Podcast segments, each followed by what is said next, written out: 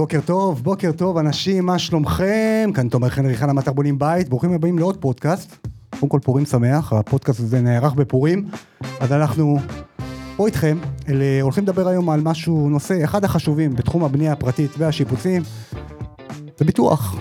כן, כן, זה לא הולך להיות משעמם, אנחנו הולכים לדבר על ביטוח, אבל הולכים לתת לכם מקרים אמיתיים, טיפים חשובים בנושא הזה, אז uh, תהיו איתנו פה בחצי שעה הקרובה, תפתחו מחברות, באמת חשוב, חשוב, חשוב, uh, ותלמדו את הנושא הסופר חשוב הזה. אז מי שלא מכיר אותי, שמי תומר חנרי חנה, מטר בונים בית, קהילת הבונים הגדולה בישראל, אנחנו כאן איתכם, גם בערוץ היוטיוב, גם באתר האינטרנט, uh, גם בערוץ הפודקאסט. כדי שאתם תצליחו בתהליך הבנייה והשיפוט שלכם, תוכלו לקבל את הספקים והקבלנים הכי טובים בשוק, וכמובן ליהנות מתכנים יומיים כל השבוע, 24/7, 365 ימים בשנה, ואנחנו היום נארח גם את מנכ"ל אגם פתרונות, גם את משה מאגם פתרונות, אנחנו נדבר על ביטוח, אה, דברים חשובים, גם על ביטוח שלכם, גם על ביטוח של קבלנים, גם על מפקחים, אחריות מקצועית. בקיצור, הולך להיות מגניב, אז אה, ברוכים הבאים, ברוכים הבאים לארלה, האחד והיחיד, ולמשה, האחד והיחיד. ברוכים הנמצאים. לגמרי, כיף גדול. פורים שמח לכולם. פורים שמח, פורים שמח. לא באתם מחופשים, אבל הגעתם מירושלים, אז קיבלתם הנחה. כן, הגענו אבל רציני. ירושלים זה יום אחד קדימה, אז יש לנו פטור. אה, הבנתי, אוקיי. אז אה, את ארלה ואת אגם פתרונות הכרתי ב-2015 בכנס של אה, בונים שעשינו בתל אביב. ותשמע, מאז עברנו דרך ארוכה מאוד, שיפרנו משמעותית את אה, עולם הביטוח של הבנייה הפרטית. אז קודם כל, לפני שנתחיל, קודם כל, אראלה, תציג את עצמך בקצרה. אז אה, א', תודה על ההזמנה. בכיף, בשמחה. אני מרגיש, אנחנו מרגישים כמו משפחה של בונים בית. לגמרי. ואכן עברנו כבר אה, ביחד לא מעט זמן, ואני רואה את ההצלחה שלך, תומר, ואת ההצלחה שלכם בכל הקבוצה כמשהו שתורם המון לקהל הבונים, ובכלל, למען החשיבות של הענף הזה. אני מאוד שמח תמיד לסגור מעגל, כי אין כמו האוניברסיטה של החיים. וכשאני בעצם פניתי אליך, זה היה בגלל שאני גם בעצמי בניתי בית, וכשבונים בית, רציתי לדאוג לעצמי לפוליסת ביטוח, שתכסה אותי ותגן עליי, וראיתי שמה שקיים בשוק לבונה הפרטי, זה לא הדבר שהכי מגן עליו. ואז נוצר החיבור בינינו, ואמרתי לך, תומר, בוא נעשה איזושהי עסקת חבילה. אני אדאג לפוליסה עם התנאים הכי טובים שקיימים בשוק, על מנת שאתה תבוא ותוביל מהלך מול הבונים בהצהרה שלא בונים לפני שמבטלים. לגמרי. אז שמך קודם כל הוא אראלה? שמי אראלה. אתה המנכ"ל? אני אראלה ואני אה, המנכ"ל המנהל של אה, אגם פתרונות, ואני שמח שבמשפחה של אגם פתרונות יש אנשים מאוד מוכשרים ומאוד רציניים, והבאתי היום, אני שמח להביא את משה, משה גרוסי, הוא אה, יד ימיני במספר דברים מאוד חשובים, והוא לקח את פרויקט בונים בית כמשהו שהוא גם כאחד שהיה עסוק בבנייה, והבין עד כמה זה שקריטי ומשמעותי וחשוב להנחיל לקהל הבונים. לגמרי, אני יכול לומר שעברנו דרך מאוד מאוד ארוכה ביחד, המון המון המון פוליסות. קודם כל, האגם, אתם נמצאים בירושלים. אנחנו אה, בבשרת ציון. אוקיי, בבשרת ציון, אה, עובדים מול כל החברות הכי גדולות בשוק היום, במשק, אה, ואני יכול לומר לך ש... כשהוצאתי בפעם הראשונה, ב-2016, אני חושב, את, ה... את התהליך הראשוני שעשינו ביחד, אז המון חברים ובונים הרימו גבה, כאילו, איך זה יכול להיות? וואי, איזה הטבה, והמון המון המון סוכנים ניסו להתחרות, ואפילו השותף שלי, צורי, היה לו מישהו במשפחה שניסה להתחרות. בקיצור, אז צורי ניסה להתחרות, היה לו מישהו במשפחה, ולא הצליח להתחרות מול גם המחיר, גם הפוליסה, גם ה... המגוון הכלים שנתנו לבונים בתחום הזה, ו, ובאמת עד היום אני חייב לציין שכל בונה שמגיע אליכם, חוזר אליי ואומר לי, תקשיב תומר, חבל על הזמן, באמת, גם במחיר, גם בהיקף, וזה שאפו גדול לכם באמת, כאילו גם למשה וגם לך אראלה, כי זה לא מובן מאליו, שחברות הביטוח נתנו לנו מה שנקרא בונבוניירה. אז קודם כל מפה, תודה גדולה. אה, על המון שנים של עשייה. אז בואו נתחיל, היום אני בונה פרטי או משפט, ואני מדבר על שיפוצים גדולים. אני בא לבנות, מתי אני עושה את הביטוח, ולמה אני בכלל צריך ביטוח? יש לקבלן, כאילו, מה אני צריך? אז אני רק אוסיף קודם כל שבניגוד ל... בנוסף לבעבר, שבו אנחנו אמרנו כמה זה חשוב לבנות ונתנו את הפוליסה עם התנאים הכי רחבים, היום אנחנו כבר אחרי כמה שנים של ניהול של כבר כמה אלפי פוליסות, וגם עשרות אם לא מאות תביעות. אנחנו כבר יודעים לדבר כבר בדיעבד על מה נדרש ומה צריך, ויש לנו כבר המון יכולות וניסיון. זה קודם כל אני חושב הכי חשוב, כשאתה בא לעבוד מול גורם מקצועי. אני אה, תכף אבקש ממשה שיפרט לנו קצת מה הפוליסה כוללת, אבל בגדול, אם אני רוצה לתת פה איזושהי דוגמה קטנה, אז קודם כל, מי שבונה בית הולך לבנות נכס מאוד מאוד משמעותי בחיים שלו ברמה הכספית. לגמרי. ואם קורה משהו לנכס הזה, כי בתהליך הבנייה יכולים לקרות לנו כל מיני אסונות, או מקרים, או תאונות, אני אצטרך להכניס את היד לכיס עוד פעם, ולשלם עוד פעם לקבלן. אז קודם כל, אני רוצה להבטיח את הדבר הזה של הנכס הכל כך משמעותי שלי. הדבר הנוסף, שכל מי שאפילו קצת מתחיל להתעניין בבניית בית פרטית, זה שהוא מבין שזה פרויקט מאוד מורכב. זה לא עכשיו פרויקט שאתה מביא בעל מקצוע אחד ובזה אתה מסיים. יש פה תהליך. 35 בעלי מקצוע שנכנסים ויוצאים. ותהיות. ולפעמים גם בורחים. בורחים, ושינויים. אחד מתוכם בטוח יברח. לגמרי. כן. מבקרים, אורחים, צדי ג', עובדים שאחר כך באים, קומות, פיגומים, יש פה חתיכת אירוע. ואת האירוע הזה אתה צריך לבטח. אחרת, חוץ מהבית שרצית לבנות, אתה עוד יכול למצוא את עצמך חייב ולשלם כספים, ואני לא מדבר עכשיו רגע על תהליכים ועקיפה מנהלית ומשפטית, לעובד שנפצע, למישהו שביקר ונפצע, ואתה למעשה יכול להפסיד את המכנסיים או לפשוט רגל, ואני כרגע לא אדבר על דוגמאות, נשאיר אותם לסוף. אוקיי. אז ברמה הכללית, בן אדם קונה אוטו, נכון? קונה אוטו ב-40, עושה ביטוח 90 אלף. שקל, 100 אלף שקל, עושה ביטוח מקיף. אתה מכיר מישהו שעושה ביטוח מקיף בפחות מ-3,000, 4,000, וזה עוד לא נהג צעיר וכאלו? אנחנו מדברים פה על סיכון שהרבה יותר גדול לבטח, בעלות שהיא מצחיקה ומגוחכת. לגמרי. מה העלויות פחות או יותר גרוסו מודו, אם הגענו לעלויות? רק שנבין, כמו שייתן דוגמאות, אבל באחוזים, אנחנו מדברים על פחות מ-0.3 אחוז. אלפי שקלים. פרויקט שלם. אלפי. שקלים, כמו רכב, בסדר? לא. פחות או יותר. ברכב, לדוגמה, באחוזים אתה משלם במקיף כחמישה, שישה אחוזים לפחות. אני מדבר איתך פה על פחות מחצי אחוז לביטוח, אוקיי? והתקופה של הביטוח היא הרבה יותר רחבה. בסדר? אז אני אתחיל במה זה תקופת הביטוח, ואני אתן בבקשה, אוקיי. משה, שיסביר לנו בכלל על מה אנחנו מדברים. לגמרי.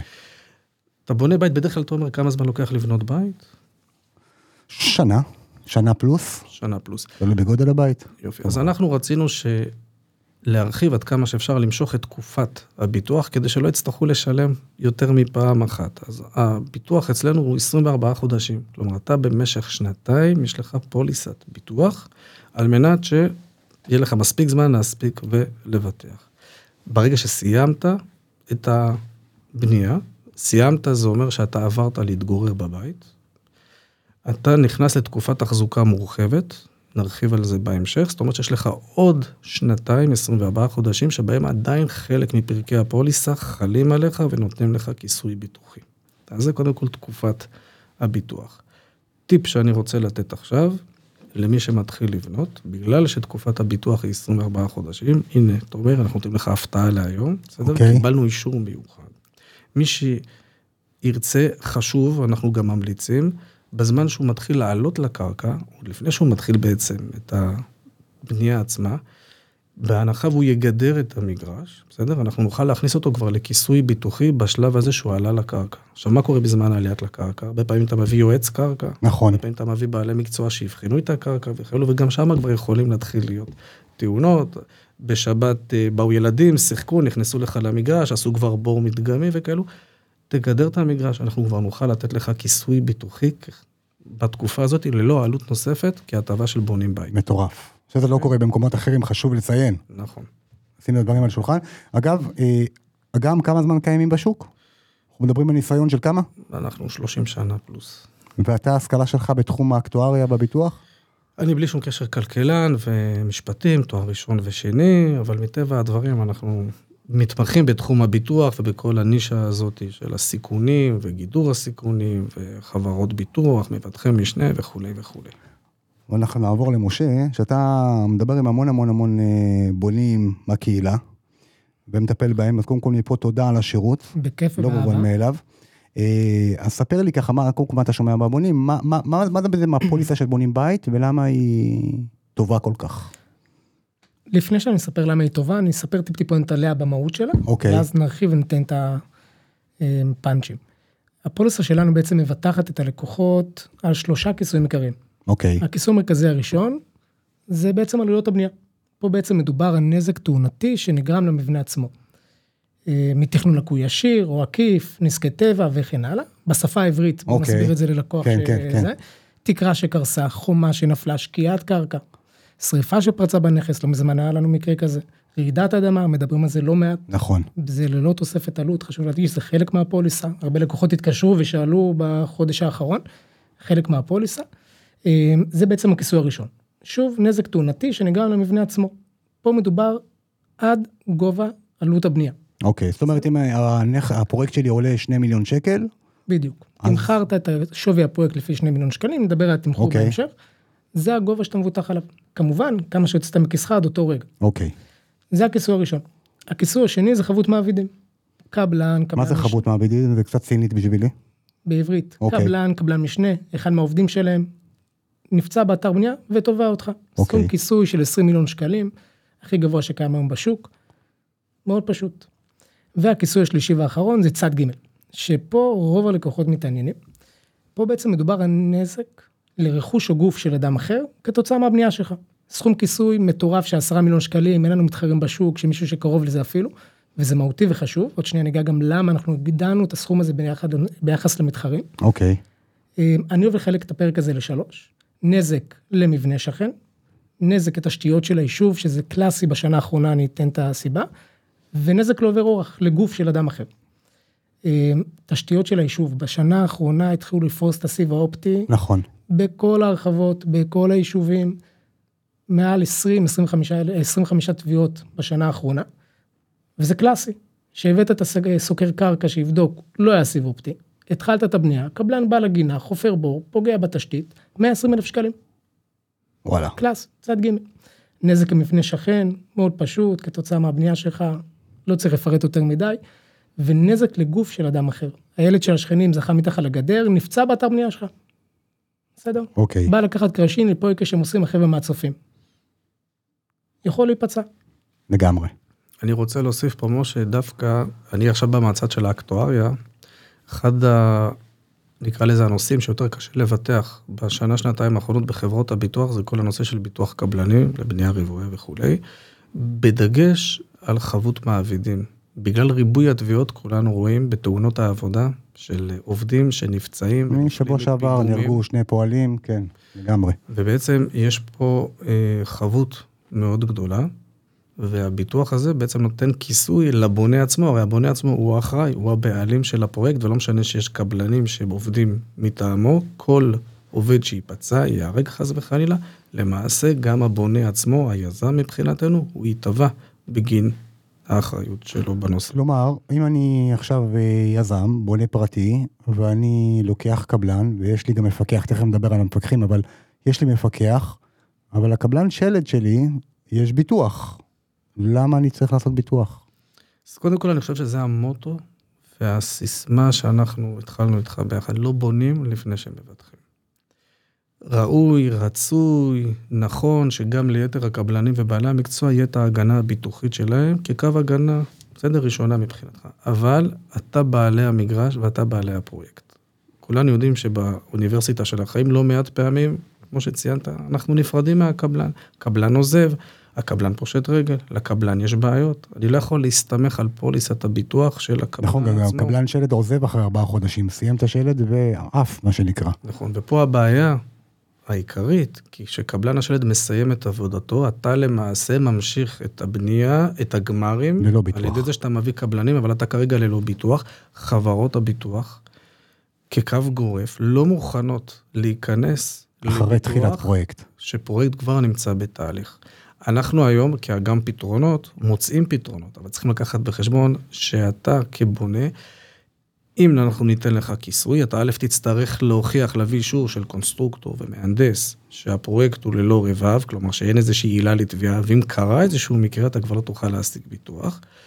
והעלות היא לא יותר זולה, למרות שהתקדמת, היא מן הסתם תהיה אותה עלות או יותר יקרה.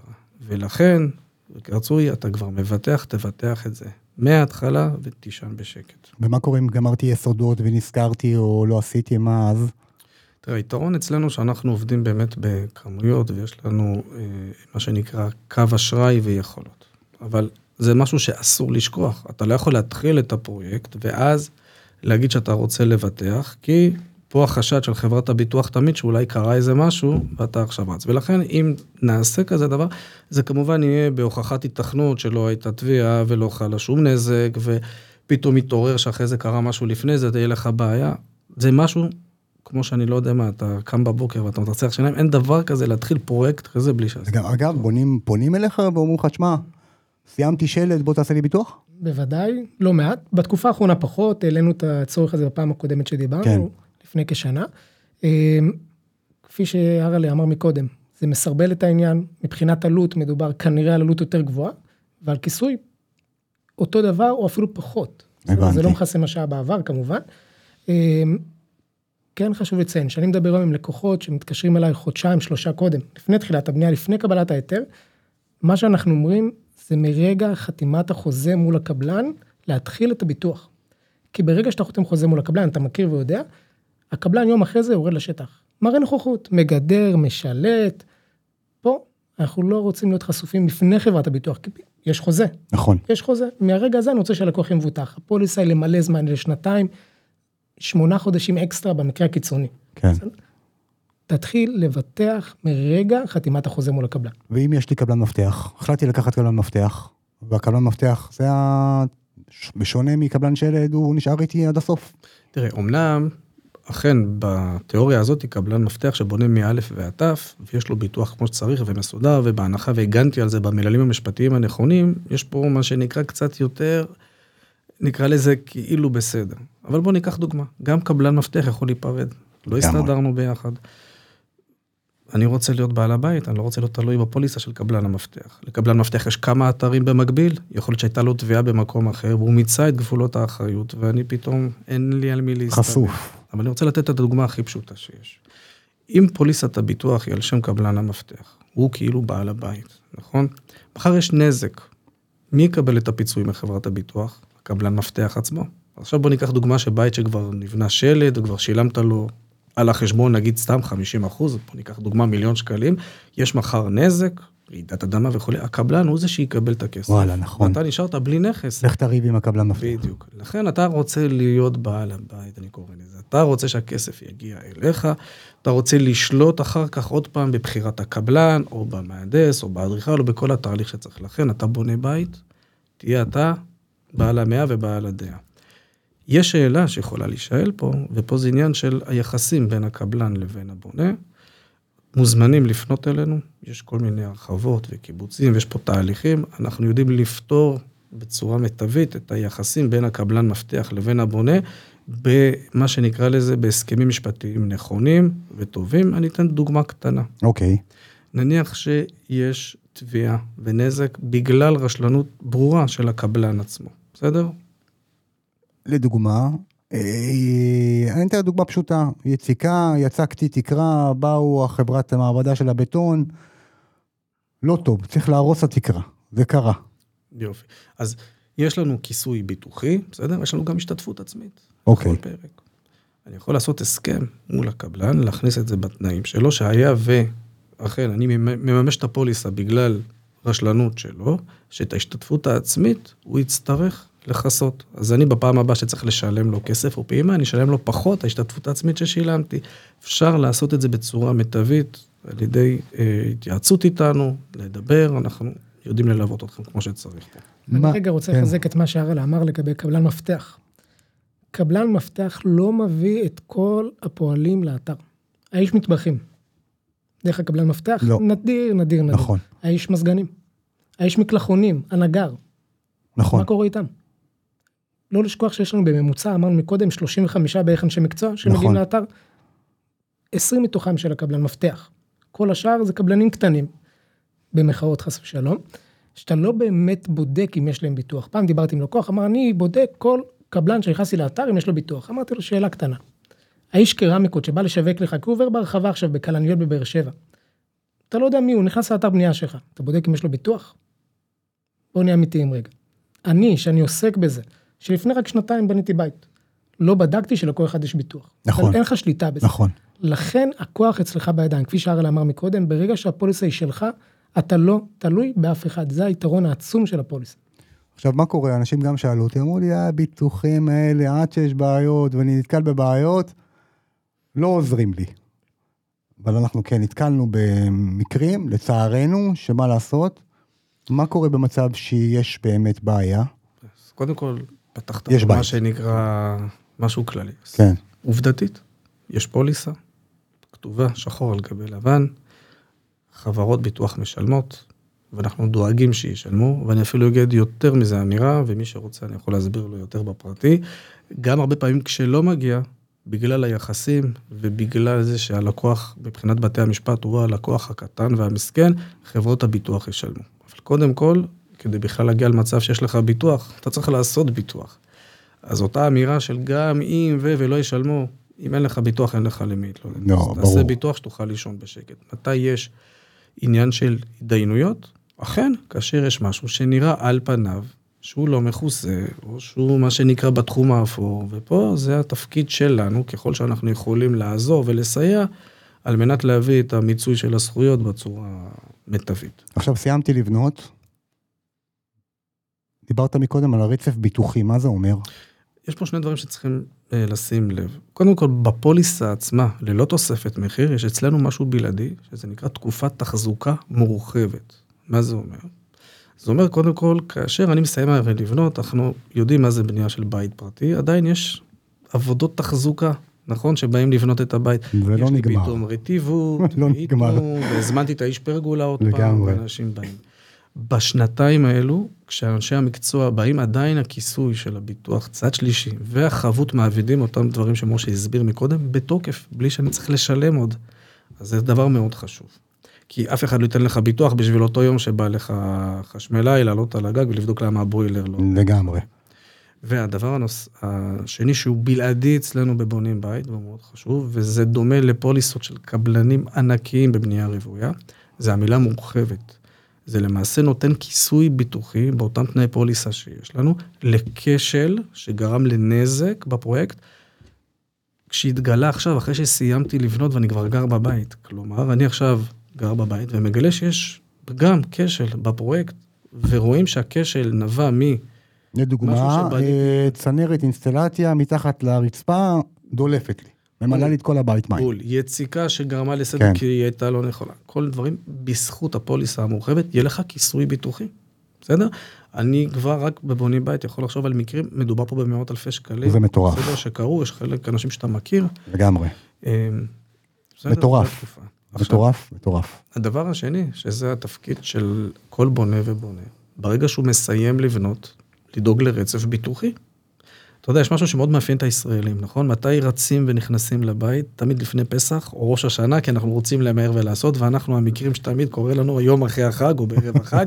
הרי מה קורה? מריצים את המערכות פעם ראשונה, דווקא שכל המשפחה מגיעה, ופתאום יש נזילה, והצנרת סתומה, ואז רואים את כל הדברים. עכשיו, השאלה לאן זה נופל? הרי זה כבר לא ביטוח קבלנים, אתה גר בבית. מצד שני, לא עשית עוד ביטוח דירה, ביטוח מבנה. ולכן אנחנו תמיד באים ואומרים, תעשה רצף ביטוחי, וכמובן שדאגנו לזה שכל מי שעושה את זה דרכנו, אנחנו דאגנו לרצף ביטוחי מלא, הוא לא ימצא אצלנו את הבעיה של ליפול בין הכיסאות, שפעם אחת יפנו אותך או לביטוח קבלנים, או פעם אחת לביטוח הדירה, אלא מאוד חשוב הכיסוי הרצף. אני אתן סתם דוגמה קטנה, בן אדם עבר וגר בבית, נכון? לרוב הוא מתחיל רק אחר כך לטפל במטבחוץ או כן. בפרגולה. יגיע ויש נזק, על מה זה ייפול? על הקבלנים או על הביטוח דירה? פה צריך אותנו, זה החשיבות. אגב, משה, מה שואלים אותך בדרך כלל בונים, שמגיעים אליכם דרך קהילת בונים בית? מה, מה מטריד אותם? בעיקר מטריד אותם צד ג', אוקיי, אם אני חייב להגיד שצד ג' זה פחות נתבע. מה שבאמת נתבע בשנה האחרונה, זה הנושא של שקיעת קרקע. זה מתקשר אוקיי. לרעידות האדמה בצורה כלשהי, אבל מאוד מאוד נתבע. אה, וזה משהו שאנחנו מסבירים גם ללקוח. אם זה אומר שלקוח לפני שנתיים היה מתקשר אליי ואומר לי, משה, תקשיב, אותי לא מעניין פרק א', תעשה לי את ב' וג'. הפוליסה, גם אם אני אוריד את כיסוי א', שמדבר בעצם על נזק תאונתי למבנה עצמו וכן הלאה. דבר ראשון, המחיר לא יפחת, בסדר? גם בשאר החברות. כן. אבל דבר שני, אתה תהיה חשוף. זה הכיסוי הראשון, הכיסוי על נזק התאונתי למבנה עצמו, יש לו משמעות עצומה. אנשים לא מבינים את זה, הם מבינים את זה בעיקר ברגע שהם נכנסים לבית. ואז אומרים, בוא נעשה פוליסת מבנה, פוליסת דירה וכן הלאה, אני חייב לעשות, משכנתה וכו' וכו', אנחנו ניגע בזה גם. אמ, הסעיף הראשון, לפי דעתי הוא קודש קודשים. בסדר, יש לו משמעות, גם לרוב אתה לא מכוסה בשום מקום אחר אצלו. אמ, בניגוד לצד ג'. הסעיף הראשון זה הסעיף של של ה... נזק תאונתי כן, למבנה עצמו. אמ, לצערי, בשנה האחרונה אנחנו נתקלים בלא מעט תביעות. חבות מעבידים מאוד מאוד מטריד את הלקוחות, גם. אוקיי. אמ, לא מזמן יש לנו לא מעט מקרים, ניתן את זה בסוף, שלא נדע, לא עלינו, אמ, שנאלצים להתמודד, אם זה גם ליווי משפטי וכן הלאה, יש לזה עלויות מטורפות, אנשים לא אוקיי. יודעים את זה. אבל מה, מה זה בעצם הגדרה של צד ג', מה זה אומר? צד ג' זה אומר בעצם נזק כתוצאה מהבנייה שלך אוקיי, למישהו אחר, או לחפץ של אדם אחר. הבנתי. זה צד ג'. זאת אומרת, עבר עובר אורח בזה, ליד הזה, נכנס, אמר, וואי, איזה שלד יפה, נכנס, נפצע, כן. זה צד ג'. אם נחדד את זה ברמה המשפטית, אז כשתובעים אותך, צריכים להבין על בסיס מה תובעים אותך. אז כשיש לי עובדים בפרויקט, זה על בסיס יחסי עובד ומעביד, וזה נקרא חבות מעבידים. יש לי אחריות כלפי העובד שלי, ופה בסיס התביעה. כאשר יש לי צד ג', צד ג' הזה מי שלא עובד אצלי, כלומר לא נוצרו בינינו יחסי עובד. ומעביד, ואז התביעה היא על בסיס חוק הנזיקין. הפקודה והדברים האלה, אוקיי? אגב, אני רוצה לדבר על שני דברים חשובים מאוד, שגם תוך כדי הניסיון שלי בשטח, אני שומע אותם. אחד, זה הביטוח של הקבלנים עצמם. אגב, הגדלנו ועשינו גם לקבלנים פה, שיפרנו להם. אז קבלנים שנמצאים בבונים בית, תפנו אלינו אם אתם רואים את הפודקאסט ואז יש לכם uh, הפתעה אצלנו. וגם הנושא הזה של הרבה תביעות שבונים, אתה יודע, כשיש בעיה, מתי תביעות מגיעות? כשיש בעיות. אז כשיש בעיה, הבונה אומר, אוקיי, אני תובע גם את המפקח וגם את הקבלן. אז פה גם למפקחים, לא לכולם יש ביטוח אחריות מקצועית, נכון? אז תן לנו גם כמה מילים על זה. אז נדבר על קבלנים קודם כל, מבחינת ה... תראה, קודם כל קבלנים, בעולם הבנייה הפרטית זה קבלני נישה. נכון. לרוב זה קבלנים שהם חוזרים על עצמם, יש קבלן משנה לאלומיניום, ויש את הקבלני שלד, ויש את הקבלני גמר.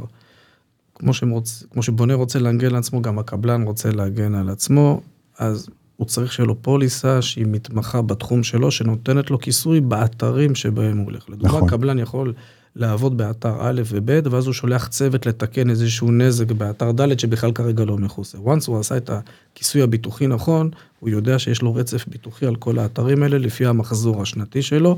עשינו כמה שיתופי פעולה מאוד יפים, ואכן יש קבלנים שהיום אומרים לך, תומר, תודה לגמרי. רבה על היוזמה, הם יושבים וישנים אצלנו בשקט בכיסוי שיש להם. לגמרי. לגבי מפקחים, קודם כל מפקח, נקרא לזה, זה איזשהו דמות מאוד חשובה בתהליך הבנייה, אבל מצד שני מאוד מאוד חשופה. הרי כמעט כל נזק שנגרם, המפקח... אני יכול להשליך אותו על המפקח. נכון, כי זה כל דבר, לא ראיתי, לא פיקחתי נכון, לא שמת לב, לא התרעת ולא וכולי, ויש פה בעצם.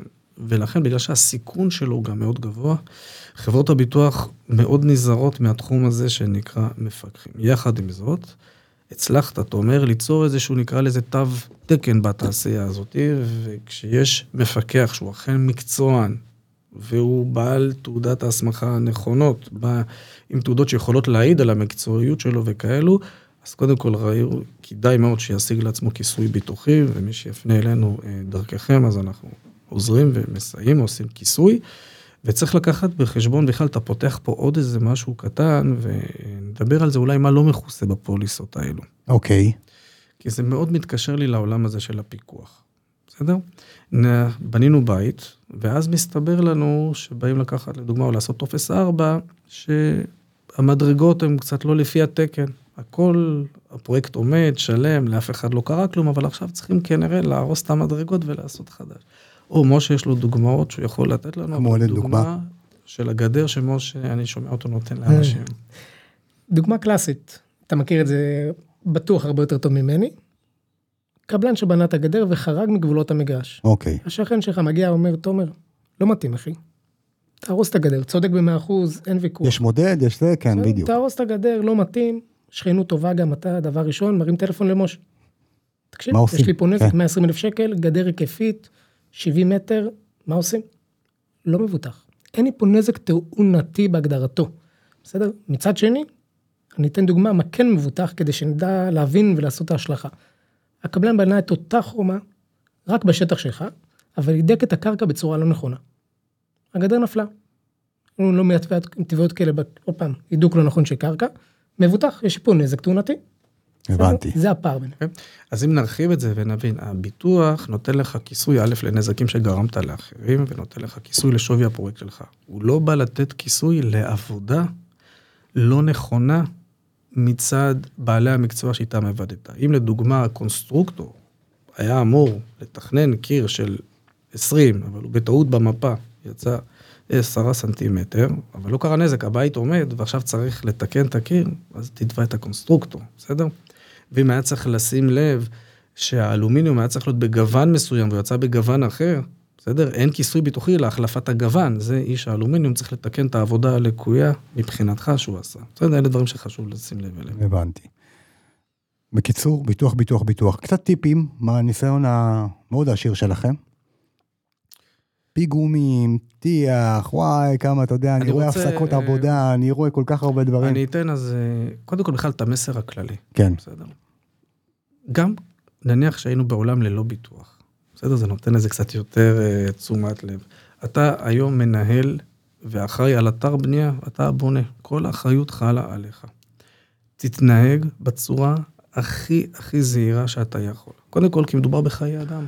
לא משנה, יש ביטוח, אין ביטוח, כשפועל נפצע או נהרג וואי, אצלך וואי, וואי. באתר, זה מטורף. טראומה. אנחנו מלווים פה כמה בונים, זאת טראומה.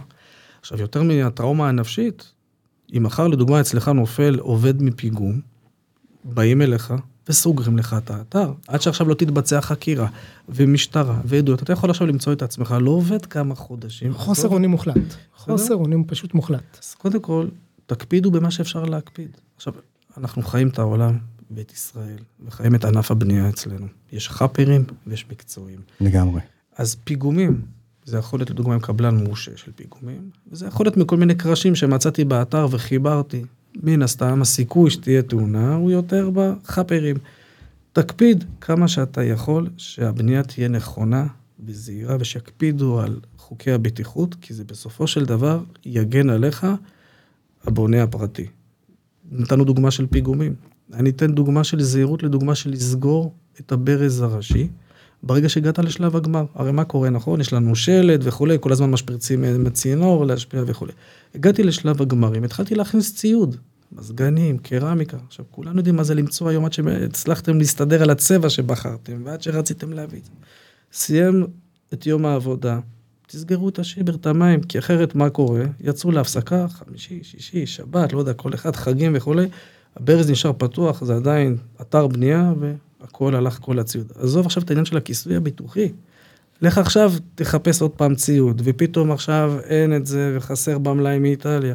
אלה דברים שלשים לב ולהתנהג כאילו לא היה לך ביטוח. תחשוב איך אתה יכול אה, לגשר. אה, הוראות בטיחות. חבר'ה, אמנם אנחנו לא בבנייה רוויה, ואומנם אנחנו לא עכשיו בסט אה, שלם של בעלי מקצוע. תקפיד מול המפקח שלך, תקפיד מול הקבלן שלך, תוודא איתם שהם אכן עובדים לפי הוראות הבטיחות, שהם נותנים הוראות בטיחות לעובדים שלהם, שהם נותנים על זה את הדגש. דרך אגב, זה גם הרבה, הרבה פעמים מי בן אדם שאכפת לו ומי... כן, בדיוק, ככה. נכון. וככה בסוף הרבה פעמים, תשמע, זה מצחיק, אני לא יודע איך, אבל אתה יכול לראות בתים מבחוץ, ואתה רואה איזה בית נבנה עם נשמה, והקפידו, ואיזה בית הוא לא. ככה זה רואים את זה מהניסיון בסוף. אגב, שני דברים. אחד, איך זה מתחבר לי עם הביטוח משכנתה, הדבר הזה, כי בטח לקחתי משכנתה בתחילת הדרך, וזה לפי שלבים וזה, אז איך, איך הכל מתחבר לי? ושאלה שנייה, לקראת הסוף, ממש לפני הכניסה לבית, אני מכניס מוצרי חשמל, ולא מעט. ונתקלתי בכ- בכמה מקרים שפשוט באו והעלימו את כל המוצרי חשמל מהבית. אתה יודע, כנראה גנבים שראו, משהו כזה. אז יש לזה פתרון? לקח את הטיפ עכשיו. לא מאמין. לקח אתה את מבין, כאילו, תרחיב- לו את הטיפ. הטיפ. בדיוק, אז אה, יש לנו מקרה של לקוח, אתה מכיר אותו. לא מזמן אה, התקשר, חמוד אמיתי, אני באמת, אה, באמת אוהב אותו בפן האישי, ואמר, משה, תקשיב, אנחנו עדיין לא עוברים לגור בבית, אבל אני רוצה להכניס את כל המוצרי חשמל. זה המון כסף. המון כסף, מאות אלפי שקלים, כן, כן, כן. בוא, בוא נשים את הדברים כן. על השולחן, לא מדבר על מיזוג, כן, בוא כן. נשים את זה בצד. מאות אלפי שקלים בבתים גדולים. הטיפ הכי טוב, תעבור לגור בבית. אני מצטער שאני אומר את זה בצורה כזאת, אבל הטיפ הכי טוב זה לעבור לגור בבית, לישון שם ולעשות פוליסת דירה. דיברנו בתוך משכנתה, אני רגע אכנס לזה. רוב הלקוחות לוקחים היום משכנתה. נכון. ברגע שאתה לוקח משכנתה, הבנק מחייב אותך לעשות ביטוח מבנה באכלוס הבית, או לפני הפעימה האחרונה של המשכנתה, אוקיי. אבל נשאיר את זה בצד. ביטוח המבנה הזה יכול לכלול בתוכו ביטוח תכולה, שנותן מענה בדיוק על הנושא הזה שדיברנו עליו עכשיו. אממה, הביטוח הזה יכול לפעול רק ברגע שאתה מאכלס את הבית. טופס 4. לא, אז לפני, אני יכול? יש לנו פתרונות, גם פתרונות, שאנחנו יכולים לבטח אותך, דיברנו על המשכיות וכן הלאה, כן, נכון. מרגע אכלוס הבית. הבנתי. כי טופס 4 יכול לקחת לי כמה חודשים רבות. טובים. אפילו. שנים. במקרה הטוב, אוקיי. שנים רבות. בוא נגיד זה ככה, כנראה שייקח לך יותר משנה לקבל טופס 4, לכן החשיבות הגדולה, ששבוע, שבועיים לפני אכלוס הבית, אתה מרים טלפון, כי צריך למצוא פתרונות, במיוחד אם אין לך טופס 4. אה, מעבר לביטוח מבנה, שזה נחמד, וחובה עליך בכל מקרה לבטח את זה, כל נושא ביטוח התכולה, שזה הפתרון למה שאמרת. הבנתי. אז- אני אה, ארצה רגע להרחיב פה ולגעת. אז בגלל שאנחנו אכן מלווים לא מעט בונים, ואנחנו חיים את חיי היום-יום. אז א', מצאנו פתרון. בסדר? יש לנו הסכמים לרצף ביטוחי. אז הרצף הביטוחי ייתן מענה ופתרון גם למי שעדיין לא קיבל טופס 4, כאשר הוא לא קיבל את זה בגלל עניין של בירוקרטיה, לא בגלל שהוא לא כן, מקבל, כי יש לו בעיה. בבטיחות או כן. בחריגה. אז קודם כל אנחנו נותנים פתרון מלא, וזה מציל אנשים שצריכים לעשות ביטוח עם שעבוד למשכנתה וכאלה. הדבר השני שמאוד חשוב, ואני שמעתי את זה בכמה פודקאסטים אצלך, תומר, ואני רואה בקבוצות שהעלו את זה, זה אנשים מאוד חרדים אה, לבנות בבנייה מתקדמת, נכון. מהסיבה שהם אומרים, א', לא נקבל ביטוח לביטוח קבלנים, וגם אחר כך הם מתקשים לקבל כיסוי ביטוחי כשהם צריכים לעשות ביטוח משועבד לבנק וכאלו, בגלל שיש נכון. חברות שלא מוכנים. גם אנחנו פה, יש לנו נישה ייחודית לבתים בבנייה מתקדמת, פתרנו את זה. ועד כן. היום אנחנו נותנים כיסוי מלא, כמובן, מי שאנחנו צריכים אה, לקבל אישור מיוחד, אנחנו יודעים לעשות את זה, יש לך כיסוי גם לבנייה מתקדמת, אוקיי? וגם לנושא הזה של ללא טופס 4. משה, אם תוכל להרחיב לתומר את השאלה לגבי איך לוקחים משכנתה בנושא הזה של קניית מגרש מבחינת הביטוח, איך זה כן. מתבצע בשלבים. אמ, רוב הלקוחות פונים אלינו מרגע תחילת הבנייה. בואו נגיד אה, כשבוע, שבועיים לפני תחילת הבנייה, שזה בדיוק הרגע שבו לוקחים משכנתה בדרך כלל, לפני אוקיי, כניסות. נכון. ברגע שאתה לוקח משכנתה, הבנק מחייב אותך באותו רגע לעשות ביטוח חיים למשכנתה. ביטוח מבנה נגענו, זה לפני אכלוס הבית. כן. ביטוח החיים, בעצם כל אחד מבני הזוג, אם יש בני זוג, מבטח את עצמו על יתרת המשכנתה באותו רגע. זה משהו גם, אגב, שאנחנו בתקופה האחרונה מאוד נוגעים בו, גם משהו ייחודי לבוני בית. אוקיי. אה, יש לנו שתי הצעות מאוד ייחודיות, אנחנו לא נדבר עליהן פה, אה, אוטוטו, בקרוב, בקרוב. שאנחנו יכולים לתת ללקוחות. אה, שוב, הטבה ייחודית, עם תנאים מאוד מיוחדים, לביטוח החיים, למשכנתה. אגב, בגדול, אבל בכלל, מי שקונה אה, מגרש ואחר כך מתחיל בנייה, יש תהליך מסודר של אה, מה שנקרא הלוואת מסגרת על כל הסכום שהוא יצטרך, ומשחררים אותו בטיפין טיפים לפי התקדמות, והביטוח יודע ללוות את זה בהתאם להתאמה של זה מול לוח הסילוקין.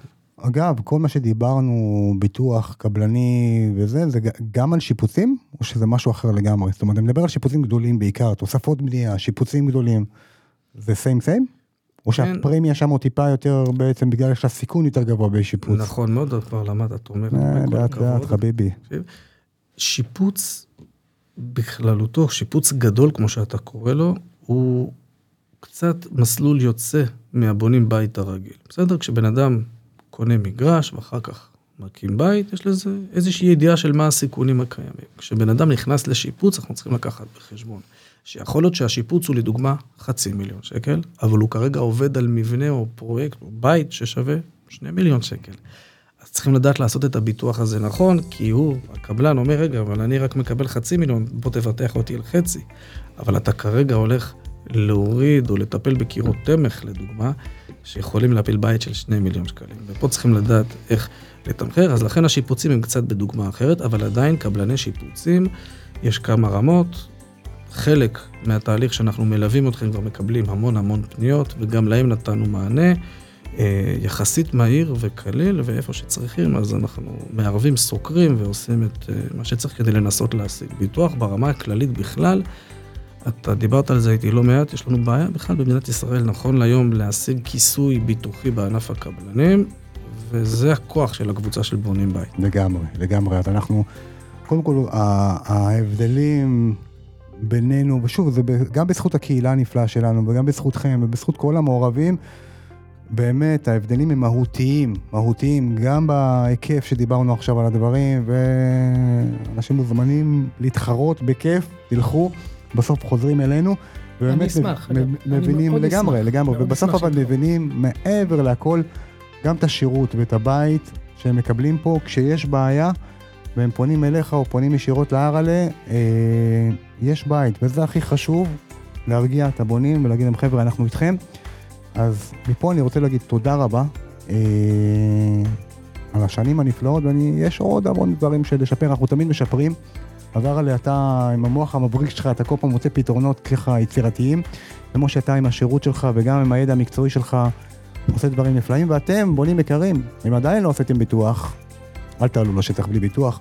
אה, לא בריא, ואם אתם אה, קבלנים או מפקחים, אז גם לכם יש פתרונות דרך בונים בית. אה, זהו, מילה אחרונה, הרלה. קודם כל, שכל מי שבונה, שיקח את זה כפרויקט כיפי. לגמרי, סיימת לבנות, אתה נכון. אחרי. אנחנו כאן כדי לתת לכם, ללוות אתכם, תשאלו אותנו, תערבו אותנו במה שצריך. תודה רבה לך, תומר. בכיף, המייל וגם הטלפון. פה נמצא, כן. בהצלחה ופורים שמח לכולם. פורים שמח לכולם, חברים, פורים שמח. ביי ביי.